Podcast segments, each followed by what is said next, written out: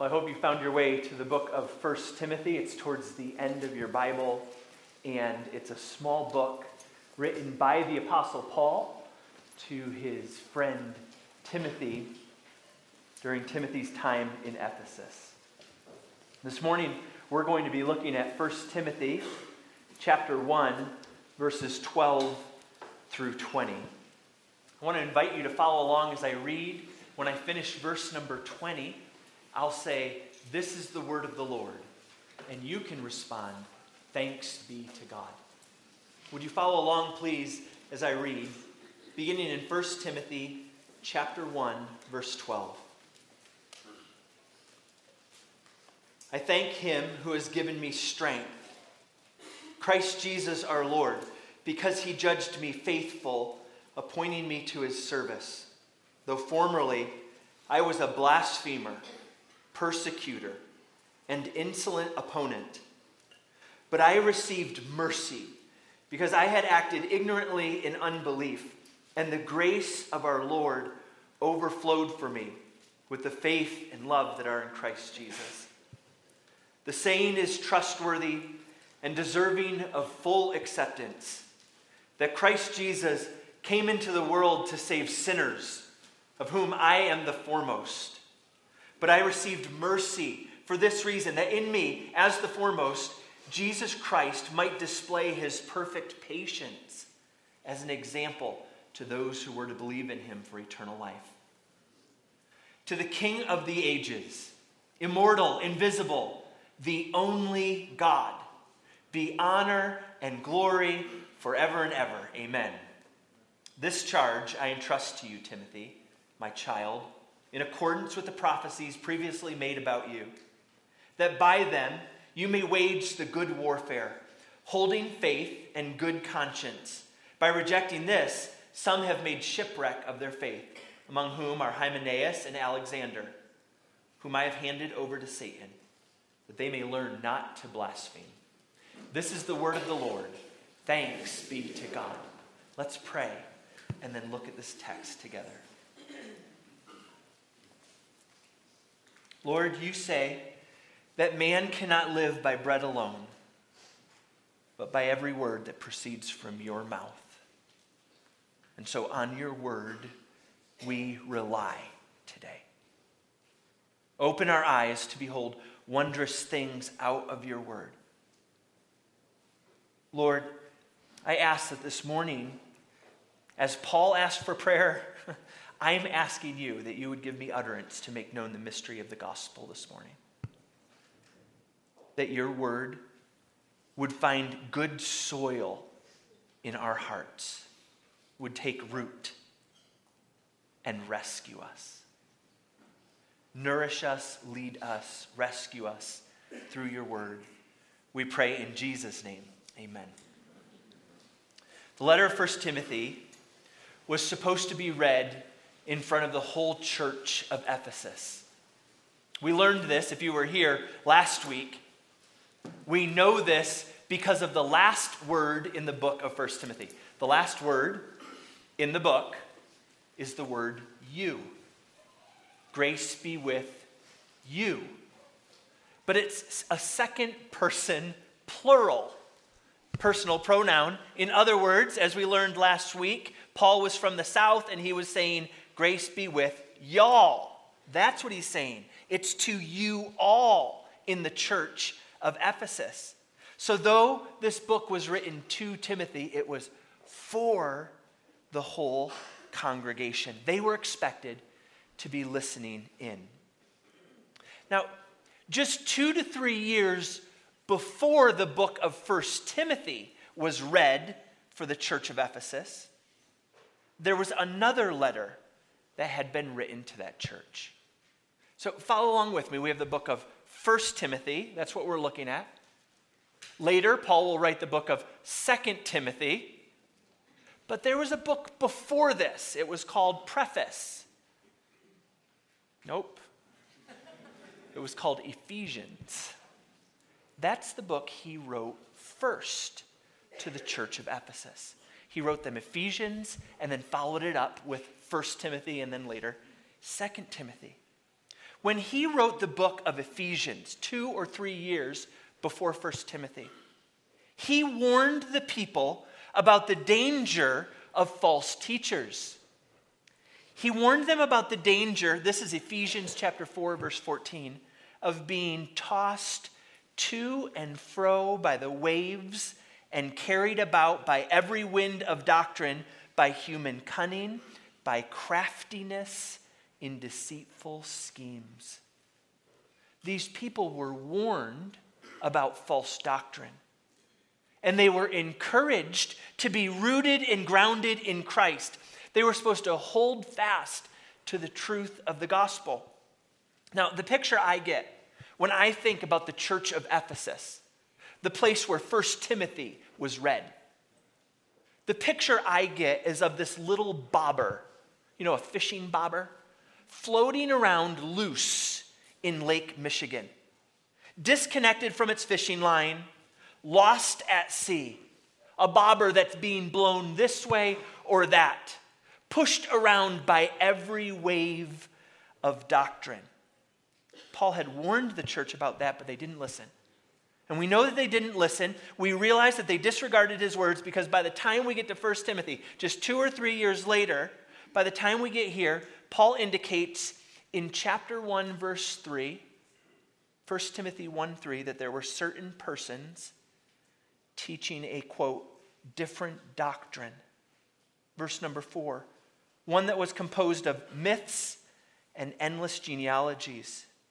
It was the sort of false teaching, verse number 4, that promoted speculations rather than the stewardship from God that is by faith. And so these winds of false doctrine were wreaking havoc in the church of Ephesus, like wind and waves blowing around this bobber. This is precisely what Paul feared might happen.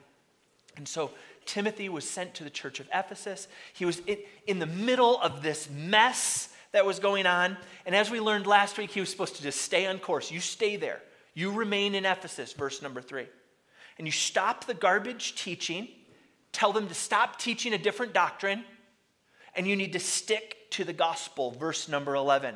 Paul refers to the gospel as the gospel of the glory of the blessed God. That was the church's only hope. You see, the church of Ephesus needed to be more like a buoy than a bobber. Do you know what the difference is? Even though a buoy is hit by the same wind and the same waves as that bobber, the buoy stays put. And it's because it's anchored to a bedrock far beneath the waterline. Come what may, the buoy remains steadfast. And that's what Paul wanted for the church of Ephesus.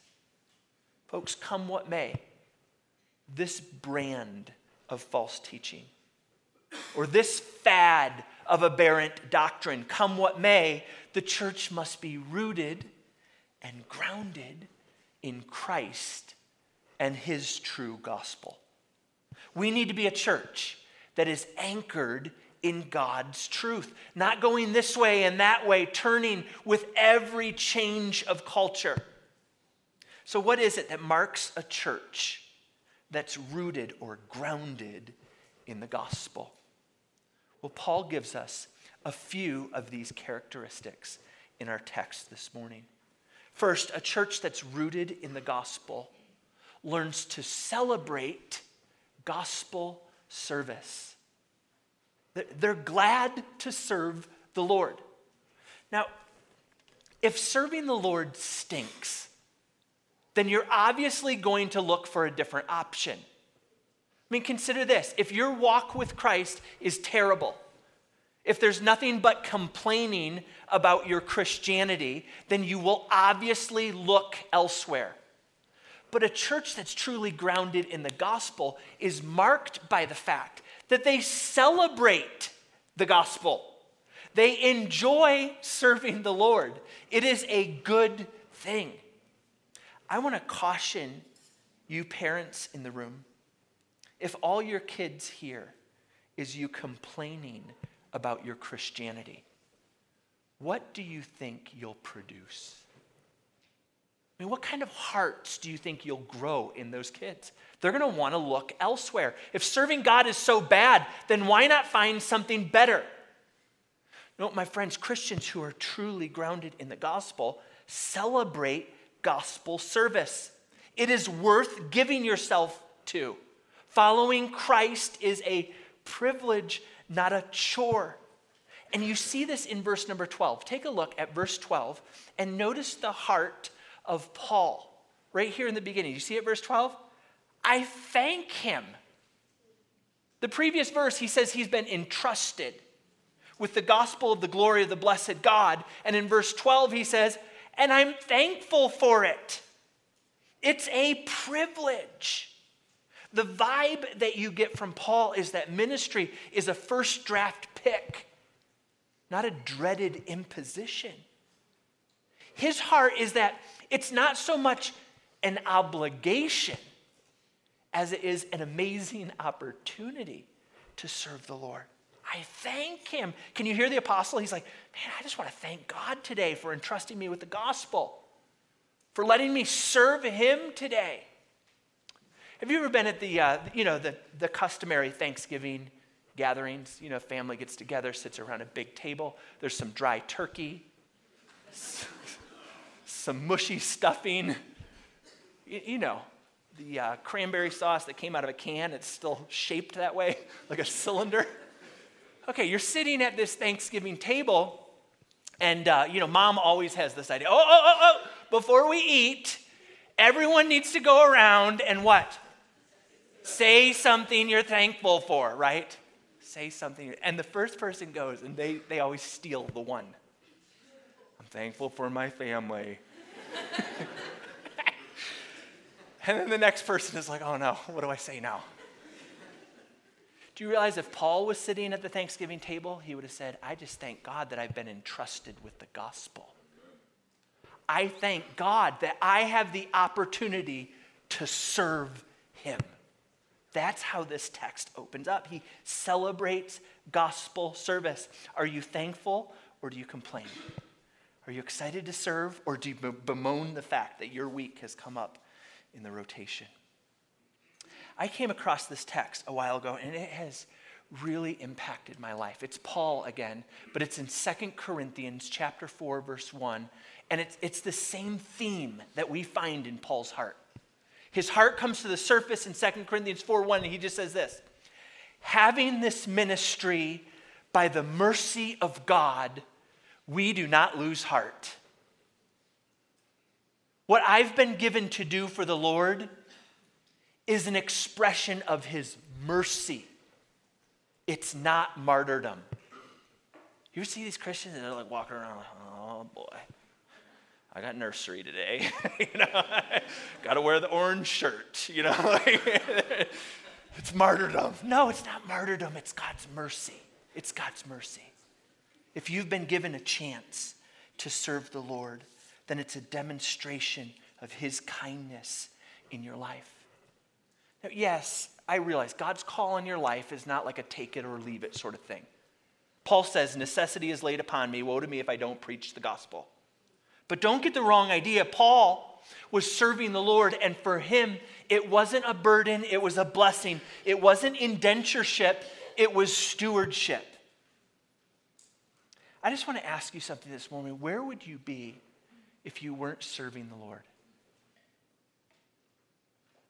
You know, you know, I mean, sometimes something wells up in your heart, you're struggling with service. I know, I do too. But pause in those moments and ask yourself, where would I be if I wasn't serving the Lord? Where would I be? Do you know where you'd be? You'd be serving an idol. That's where you'd be. You wouldn't be free out there somewhere doing whatever you want. No, you would be a slave to sin. That's where you'd be. So, all of a sudden, in our hearts, when we have an opportunity to serve the Lord, not an obligation, it's a privilege. But not only that, I think the reason Paul's able to celebrate in verse number 12, he's able to celebrate serving the Lord, it's because it's not coming out of his own strength. It's not so much about being strong as it is about receiving strength. When God calls you to do something, when he gives you some way to serve him, he empowers you to do it. He equips you to get the job done. He doesn't send you on your way with no resources. No, He's the one that strengthens you to do it. Look at verse 12 again in our text. 1 Timothy 1:12. I thank him who's given me strength. Paul celebrates gospel service because it's not him trying to whip up something. Gotta will myself into this. Come on, come on, come on, come on. You can do it, you can do it. No. He's like, God has strengthened me to do this. I mean, just think about some of the things Paul has written along the way. It is God who works in us, both to will and do his good pleasure. I can do all things through Christ who strengthens me. I toil with all his energy that he powerfully works within me. That's what Paul says. He realizes it's not my inner gumption or my innate strength, it's the strength that comes from God. I just want to tell you that's why self help philosophies always hit a ceiling.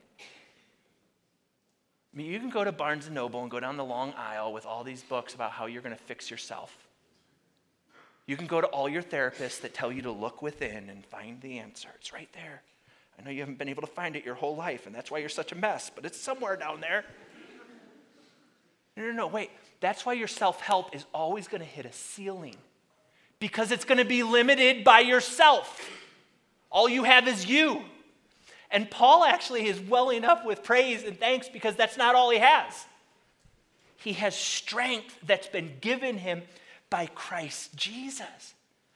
Friends, if you're living life without the Lord, then you're like a TV remote with no batteries. And click, click, click, and nothing changes. Mean, have you found yourself in that spot? You've been hitting all the buttons. You've been trying to aim it just right. You've moved closer, but the channels don't change. And it's because you're missing Christ. Paul says, I give thanks because my strength comes from Christ. This is 2 Corinthians 2. Who's sufficient for these things? I mean, when it comes to gospel service, who can really do these things? Who's sufficient for these things? He says this Our sufficiency is from God who has made us sufficient to be ministers. That's why Paul was grateful. That's why he celebrated gospel service. It's not so much about being strong as about receiving God's strength. Finally, this is the last thing I think he says about gospel service here. It's not so much about being skillful as it is about being faithful. Do you see that in verse number 12? I thank him who has given me strength, Christ Jesus our Lord, because he judged me faithful, appointing me to his service. I know there are skills that are necessary for serving the Lord. We're going to find that in 1 Timothy. 1 Timothy 3, elders need to have the skill of teaching. They need to be able to teach. Or in 1 Timothy 5:17, they need to have the skill of ruling well. But there is so much more about the heart than the hands when it comes to serving the Lord. You know, man looks on the outward appearance, they size people up. But God looks on the heart. And here's Paul, and he's just thankful for, for gospel service because he, he just is trying to be faithful. It's not because he brings all these skills to the table. It's because he just wants to go day by day by day serving the Lord. Just faithfulness. Leave the fruitfulness up to God. I think if we're going to learn the lesson that Paul's talking about here in verse number 12, then we need to learn the beauty of plodding. Plodding. The famous missionary William Carey, he spent nearly 40 years in India in the late 1700s, early 1800s. He once wrote this. He said, If anyone should think it worth his while to write my life, if he give me credit for being a plodder, he will describe me justly. Anything beyond that will be too much. I can plod, I can persevere. Sure, there are skills and talents, but God is looking for faithful servants. Churches that are rooted in the gospel have learned how to celebrate gospel service, give thanks that God is using you in his service. But not only that, here's the second thing I think we find in our text, and that is that churches that are rooted in the gospel, number two, they expect gospel transformation. they expect that God's good news will actually change people. Now, I love this next section of the text because we're almost feeling like Paul is going down a rabbit hole. He's kind of getting lost in himself. But I want to clarify what's happening here. I want to tell you why Paul is doing what he's doing, because Paul's going to tell like a little life story. All of you in the room, think back to when your parents did this to you, okay? No, no, don't think about that. I'm telling you to think about something else. When your parents told you a story about their life so that they could teach you a lesson about yours. Can you think of a time your parents did that? I mean, they sit you down, they're going to tell you a story, but it's not just any story. It's a particular story about their life because they want to teach you a lesson about your life. That's what they want to do. That's what Paul's doing here. He's going to kind of go into this little life story that he has here but it's because he wants to teach Timothy and the whole church of Ephesus about the transforming power of the gospel. So this isn't just Paul having this little nostalgic moment, going down memory lane. Okay, bring it back, Paul, bring it back. No, that's not what's happening. He has a purpose in this. He's telling a story from his life so he can teach them about theirs. He wants to teach them to expect the power of the gospel to change people. And so that's his broader purpose. And we know that because of verse number 16. Look at verse 16, right in the middle of his kind of his, his own personal story. Verse 16 says, His patience is an example to those who were to believe in him for eternal life. So Paul's going to talk about his own life, how God worked in his life, and he's saying, Man, God was patient with me. But the reason God was patient with me is so that it could be an example and give all of you hope that if God could change a person like Paul, then God can change anyone. Do you see? That's what he's doing here in this personal story. He wants us to have an expectation that God will do transforming work through the gospel. So, how does this section start? How do we expect gospel transformation? Well, notice that he starts with what the gospel is. And this is in verse number 15. What is the gospel? And this is an important pause because there are a lot of religions out there who will use the churchy word gospel. You know, throw this word around. Gospel means this, or gospel means that, or gospel is a type of music, or gospel is a, you know what I mean? Gospel gets all these different labels. Paul's going to give a short summary in verse number 15. Take a look at verse 15. The saying is trustworthy, deserving of full acceptance. And then it's like, here, here it is Christ Jesus came into the world to save sinners. And then he puts, of whom I am the foremost. Now think about this verse for a second, the essence of the gospel. Think about it for a second. It starts by saying the gospel is true and trustworthy and it deserves to be fully accepted. That means by you, friend. I mean, maybe you came in here with questions this morning, or maybe your friend dragged you in here and you're a skeptic this morning. If the Apostle Paul were here, he would say this the good news should be accepted by you, it deserves full acceptance.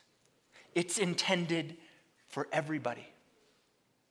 Imagine if a cure for cancer was discovered, clinically tested, and resulted in 100% effectiveness in 100% of patients in every longitudinal study. I mean, imagine if that happened. If that happened, you could accurately say, this cure is true and trustworthy and deserves full acceptance. Now, the gospel isn't the cure for cancer, it is the cure for sin and it deserves to be fully accepted, Paul says. He goes on and he says, This gospel concerns Jesus. Do you see it there? The saying is trustworthy, deserving of full acceptance. That Christ Jesus. It concerns Jesus and his work of saving sinners. That Christ Jesus came into the world, verse 15, to save sinners. If you have a gospel that is merely getting you rich, that is not the right gospel. If you have a gospel that's supposedly just going to give you good health, that is not the gospel. If you have a gospel that just simply gives you good vibes, That's not the gospel. The gospel must deal with your sin. Christ Jesus came into the world not to give good vibes, not to buy you a jet, give you a vacation home, make you feel happy. That's not why he came into the world. Jesus came into the world to save sinners, to rescue us from our sin. If you are encountering some gospel that doesn't expose your sinfulness, then it is not a true gospel. You will never get to the good news unless you go through the bad news. The bad news is you're a sinner. The good news is Christ Jesus came into the world to save sinners. Praise be to God. But this gospel doesn't just stay out here in these general terms, it needs to be received individually. And that's why Paul puts this little section at the end of whom I am foremost. You see, there are people who can intellectually assent to the truth of the gospel, but never personally appropriate the truth of the gospel. Yes, Jesus died on a cross. Yes, he paid for people's sin. Yes, yes, yes, but it's not you. If you never get to the point that you need a Savior, that you're a sinner who's drowning without Christ, then you will never be saved. Paul had to come to the conclusion. Do you remember this? This is in, if you want to read more about the expansion of this, it's in Philippians chapter 3. He goes through this long list of all of these accolades about how he was such a religious person, religious person, religious person. Everybody thought he was amazing, amazing, amazing. Look at how religious and righteous he is. Look at all of his zeal for God. Look at all of that. And he says, I count it rubbish. All of that is loss for the excellency of knowing Christ Jesus, my Lord. Religion doesn't make you righteous. Only Jesus can do that through his saving death on the cross. And so Paul had to get to this point where he would say, I'm the chief sinner. I need Jesus to save me from my sin. I was reading about this fellow at Trinity Hall, Cambridge, all the way back in 1520. Now, it's an interesting little story because in 1520, this Cambridge fellow came across Erasmus's edition of the Greek New Testament. You're like, wow. no, the reason I think that's really cool is because I got to hold a first edition Erasmus Greek New Testament that was in Philadelphia by an ancient book dealer. I mean, it was, it was a 1500 first edition Greek New Testament by Erasmus. I'm like, wow, flipping through this. My friend had a brand new digital camera. He took pictures of me. He didn't know how to work his digital camera and accidentally erased all of those pictures. If you know Josh Longoria, you can punch him in the arm. it was him. So I'm reading this story about this guy in 1520 in Cambridge. He came across Erasmus's edition of the Greek New Testament.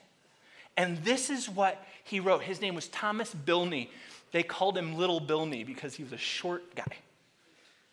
Little Bilney wrote this. He says, At last, I heard speak of Jesus even then when the New Testament was first set forth by Erasmus.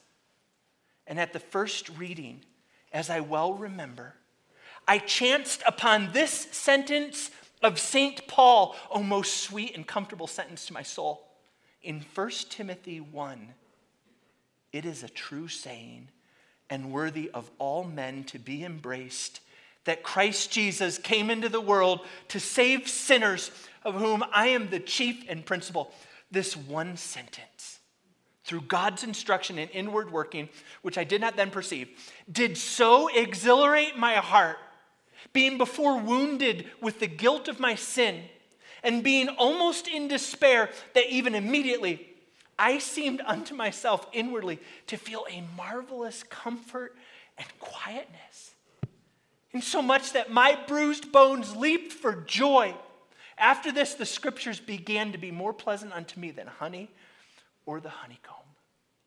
Little Bilney had been in a search, a quest for peace and he couldn't find it until he came across this edition of the New Testament. He began to read, he gets to 1 Timothy chapter 1 verse 15 that Christ Jesus came into the world to save sinners and it was a balm to his heart.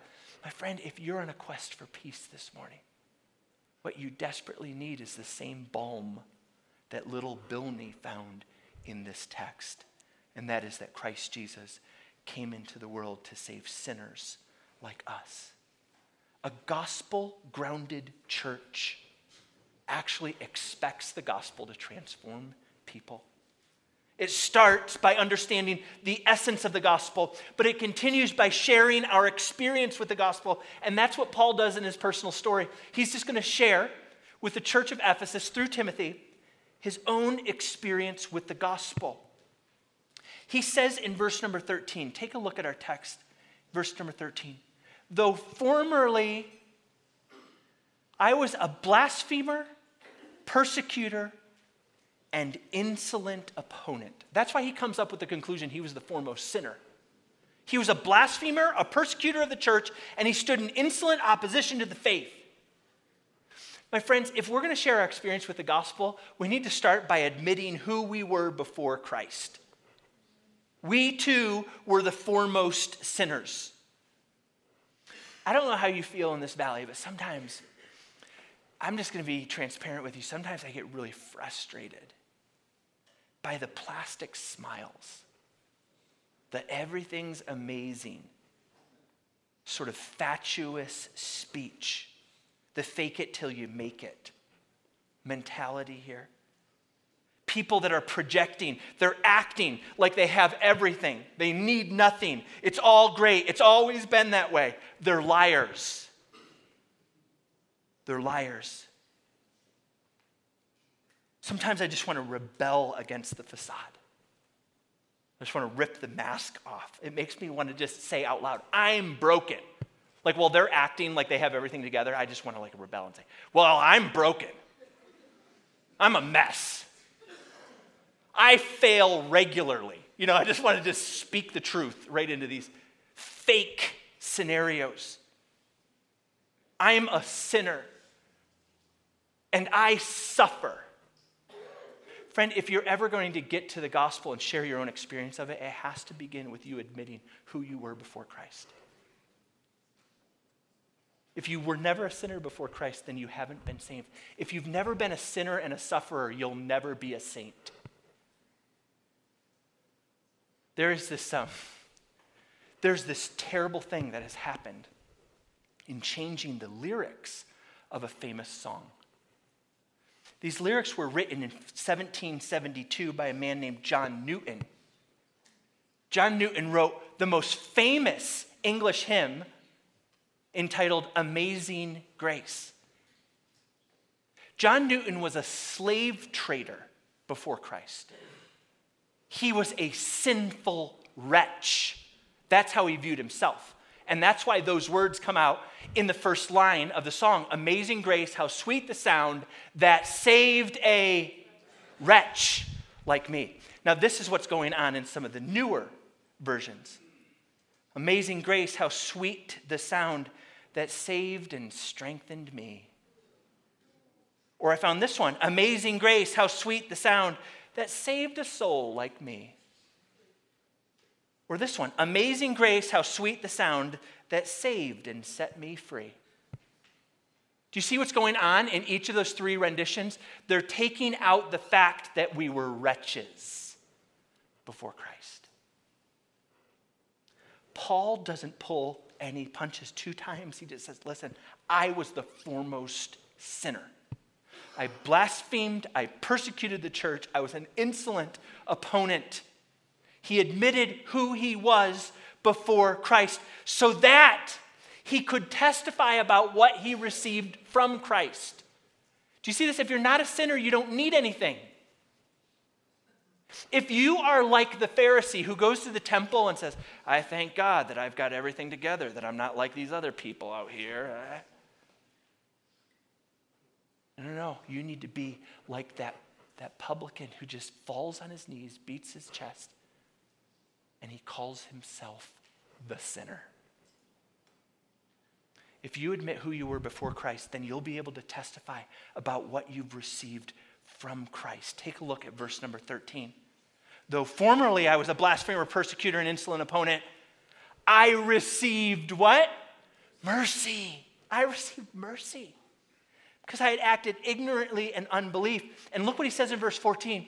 And the grace of our Lord overflowed for me, superabounded for me. It's like the picture of a river. The grace was like a river, and it was flooded and overflowing. And do you know what this flooding river of grace did for Paul? It washed away unbelief and replaced it with faith. It washed away insolence and replaced it with love. Look what he says in verse 14 The grace of our Lord overflowed for me with faith and love that are in Christ Jesus. He was just testifying about what he received from God. And he says, and God's patience was meant to lead others to repentance. Verse 16 if God can change Paul, God can change us. Expect gospel transformation. That's what a gospel grounded church does. They start with the essence of the gospel, they share their experience with the gospel, and they praise this part, they praise the God of the gospel. A church that is grounded in the gospel knows it's not about them, it's about Him. I just want to be super clear. Religions will teach you that the way you get to God is by climbing a mountain of morality. Fix yourself, do more, do better, give more. Stop that. Climb, climb, climb, climb, climb. It's a never ending ascent to try to get yourself to God. And I just wonder if you've been on that journey, have you done enough? When will you know that you've done enough? Have you worked hard enough? You're not there yet. Listen, if you're involved in one of those sort of religions, you're an exhausted person. Or you're a pretending person. But you're not a person at peace. Religions will tell you to climb the mountain. And here's why because if you're climbing the mountain, you know who gets glory when you get to the summit? And you never will get to the summit, but do you know who would get glory if you'd get there? You would. Congrats, give yourself a high five, pat yourself on the back. Look at all you did. That's why Paul writes in Ephesians chapter 2 For by grace you are saved through faith and not of yourselves. It is the gift of God, not by works lest any of us should boast. You see, a church that is grounded in the gospel, they give praise to the God of the gospel. He's the one who actually saves. He's the real rescuer. He's the deliverer. He's the one we look to. And that's why Paul, like when he's telling his story, like I was once a blasphemer, I was an insolent opponent, I opposed the church, I tried to crush the faith, but God, in his mercy, his grace, like a river overflowed for me. He replaced unbelief with faith, he replaced insolence with love, he drastically transformed me. And he gets to this and he can't stop. He's like, So I just need to praise God. That's what he does in this text. That's what I want you to see in verse number 17. That's why that verse is there. It's not like an imposition, like he had nothing else to write. So he's like, to the King of ages, immortal, invisible. No, he can't stop praising God because God is the one who transforms people. Do you see it, verse 17? He's the King of ages, he's immortal, he's invisible, he's the only God. To him be honor and glory forever and ever. Amen. Let me see if I can just break this down real quick. He starts out, He's the King of the ages. In other words, God is the eternal King, His reign is everlasting. Think about this in a time when kings were born, ascended to a throne, ruled, and then they died. Paul is saying that there is a different kind of king. Sure, there are royal dynasties that come and go pharaohs, Caesars, emperors, presidents, and prime ministers that rise and fall. But God is the king of the ages. There's no election cycles and no term limits on God. So Paul gives him praise. He says, not only is he the king of the ages, he's immortal. Perhaps you could translate it, he's incorruptible means that God, unlike milk in your refrigerator, does not have a use by date. He is imperishable, He won't decay. There's no expiration date on God. He's immortal. Friends, think about life all around us. Rivers alter their course, Mountains erode, stars collapse, things slow down, cool off, tend towards disorder, entropy. Even our own bodies, they age and sag, they wrinkle and ache. We wake up with more pain and less hair. And all the tummy tucks and lift me ups and Botoxes and Rogaine treatments in Utah can't stop it. We are like a shoelace that keeps breaking until it can't be tied anymore. We're wearing out and we're slowing down, but God is not. He's not falling apart, He never becomes less. He's incorruptible, or as Paul puts it here, He's immortal. He's the King of the ages, He's immortal. He goes on, he says, and He's invisible. You're like, how is that worth praising God over? By nature, friends, by nature, God is spirit, not flesh and bones. He is not limited, and this is important because it means that God is not limited to spatial location. He's not made of matter with parts and size or dimensions. That's what idols are made of. Have you ever wondered why the second commandment says, You shall not make for yourself any graven image or any likeness? In other words, I am spirit by nature. I will not be confined to a little idol that you can put in your pack and carry around with you.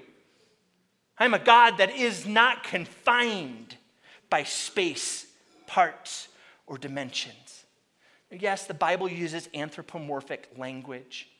The prophets had visions. The patriarchs saw theophanies. Moses got a glimpse of some of God's glory, but God is spirit, and as such, he is invisible. I mean, right next to this, you could put 1 Timothy 6 16. Chapter 6, verse 16, it says that God dwells in unapproachable light, whom no one has, no one has ever seen or can see. We can no more see God than we can see gravity. But that God is invisible doesn't mean he's unknowable. Like gravity, there is evidence for his existence all around us.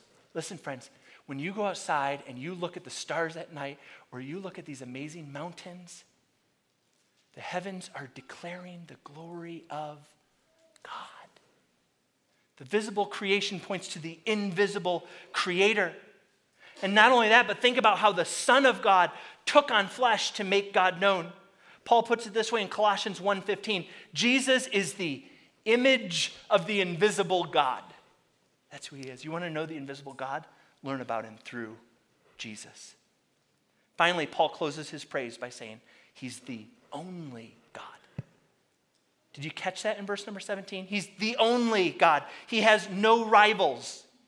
There's no other being in the universe who shares his attributes. He alone is God. Isaiah puts it this way, and maybe you're here this morning and you come from a religious background where you think that there are other gods or maybe you've been taught pluralism, like there are all these different ways to think about God or to get to God. Maybe you're a polytheist. Maybe you believe in a heavenly father and a heavenly mother who had spirit children and then populated an earth, and then they can become gods, have their own planet, become heavenly father, heavenly mother, populate an earth, have another, and there's an infinite number of gods. Maybe that's what you've been taught. But if that's the case, I want you to see what Paul says here in verse number 17, he gives praise to the only God. Isaiah 44 6 and Isaiah 45 5 put it in undisputable terms. Listen to what God says I am the first and I am the last. Besides me, there is no God. I am the Lord, there is no other. Beside me, there is no God. I mean, that's pretty definite. He is the only God, He's the God of the gospel. To Him be honor and glory forever and ever. There's a man named Jonathan Edwards who graduated from Yale in 1720, later became the president of Princeton University, author, theologian, minister. Do you know what set his heart aflame with joy in God? It was verse number 17. He wrote about coming across this verse some 300 years ago.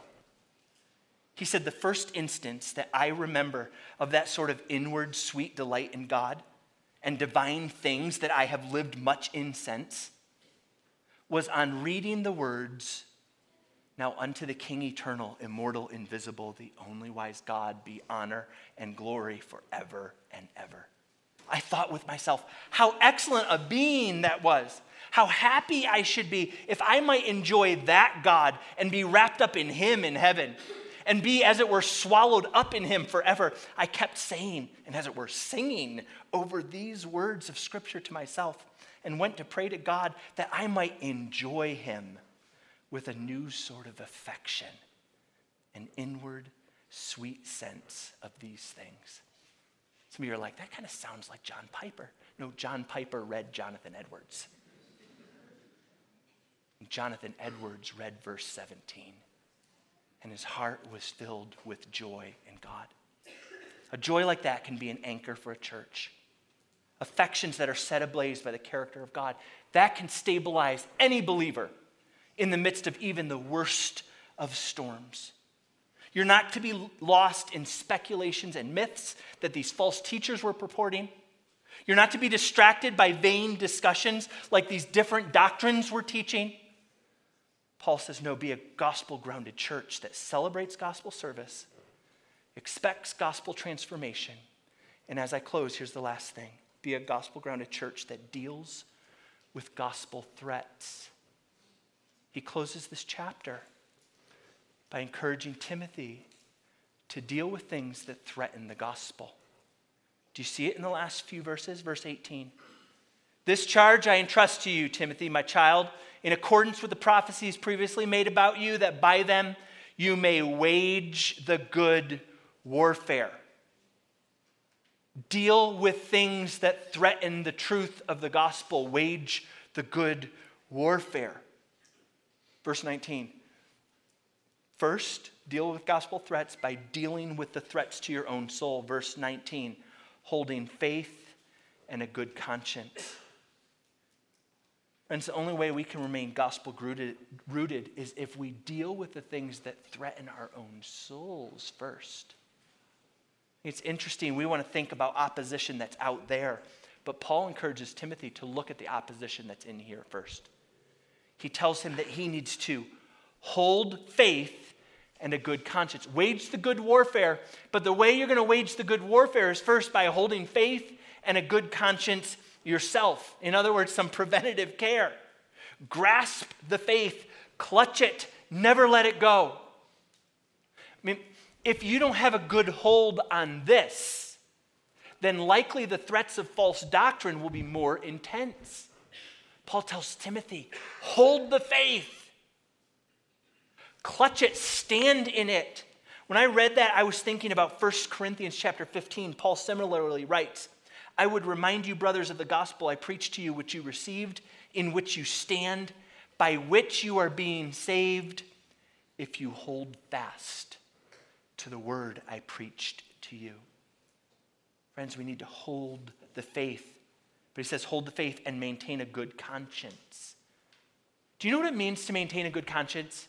I mean, I think most of us in here stop thinking about Jiminy Cricket. He's not your conscience. Your conscience is a gift from God that either excuses you or accuses you. And he's saying here, you need to maintain a good conscience. And the way you do that is by walking in step with the Spirit of God, by obeying God's word. Do you know how you sear your conscience? You sear your conscience when you know to do right and you don't do it. When you quiet God's voice and say, I want to do something else. When there's a little stir inside of you that says, you shouldn't do that, and you still do it. That's how you sear your conscience. And if you sear your conscience, you open yourself up to all sorts of danger. You see, he says, Do you want to know what's going to threaten the gospel in your own life, Timothy? It's if you do not hold fast to the faith, if you do not seek to maintain a good conscience. It will not do to cover and conceal sin in your life. It will not do to partition your life so that you can sin on Monday through Saturday and come here and sing on Sunday. There are people that partition their life that way. They say no to their conscience. They say no to the Spirit of God. They sin, sin, sin willfully. And then they try to have this other part of their life that looks good. It will not do. Paul has already said in this chapter in verses 5 and 6 that those who swerve, look at verse 5 and 6, those who swerve from a pure heart and a good conscience and a sincere faith, verse number 19, they end up shipwrecking their faith. If you're a believer, you need to remember your calling, hold the faith and good conscience, and in so doing, deal with those threats to your own soul.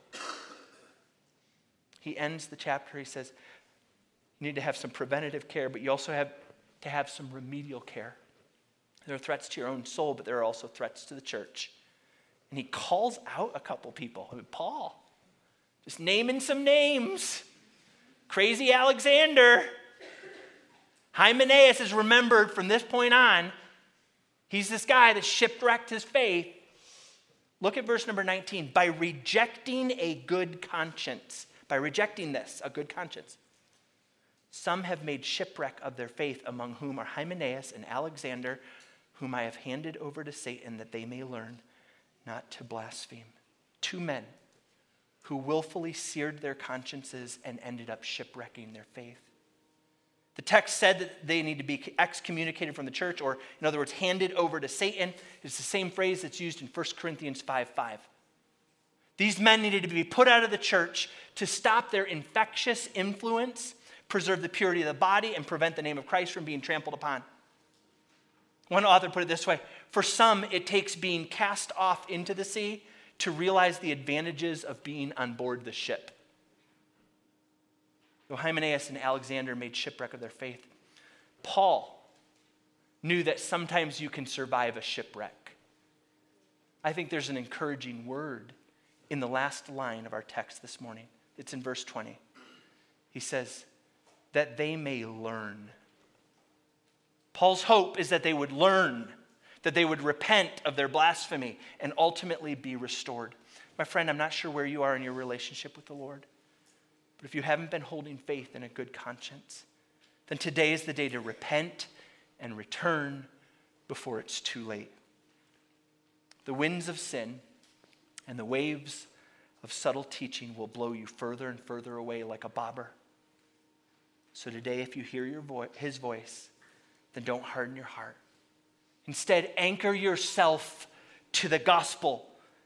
Get grounded more like that buoy, and may the Lord help this church to be rooted in his truth. Would you bow your heads and close your eyes as we close in prayer?